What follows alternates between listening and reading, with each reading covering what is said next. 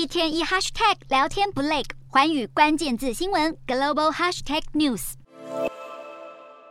美国国会的美中经济安全审查委员会在十五号发表了年度报告，建议成立有关中国犯台的专责机构。报告中几项重点建议，首先是美方应该成立永久性的跨部会委员会，对于中国犯台的可能严厉惩罚制裁，并通知国会是否有任何能够提高措施效力的修法需求。报告也建议台美双方应该建立共同规划机制，检视防卫台湾会需要哪些互操作跟补强能力。还有美国国会要拨出多年期额外防卫资金等等。这份委员会报告长达七百八十五页，当中台湾的部分占了七十四页。对于中国领导人习近平集权、美中经贸关系、台湾与香港等等主题，详细描述了中方带来的挑战威胁，直指中国今年对台湾的作为更具侵略性。同一时间，英国首相苏纳克也在印尼 G 川气峰会场边跟媒体谈到台海问题。虽然苏纳克目前没有比照他的前任特拉斯把中国归类成威胁英国国安的国家，但他表示英国做好了随时支援台湾的准备，不排除向台湾提供更多武器。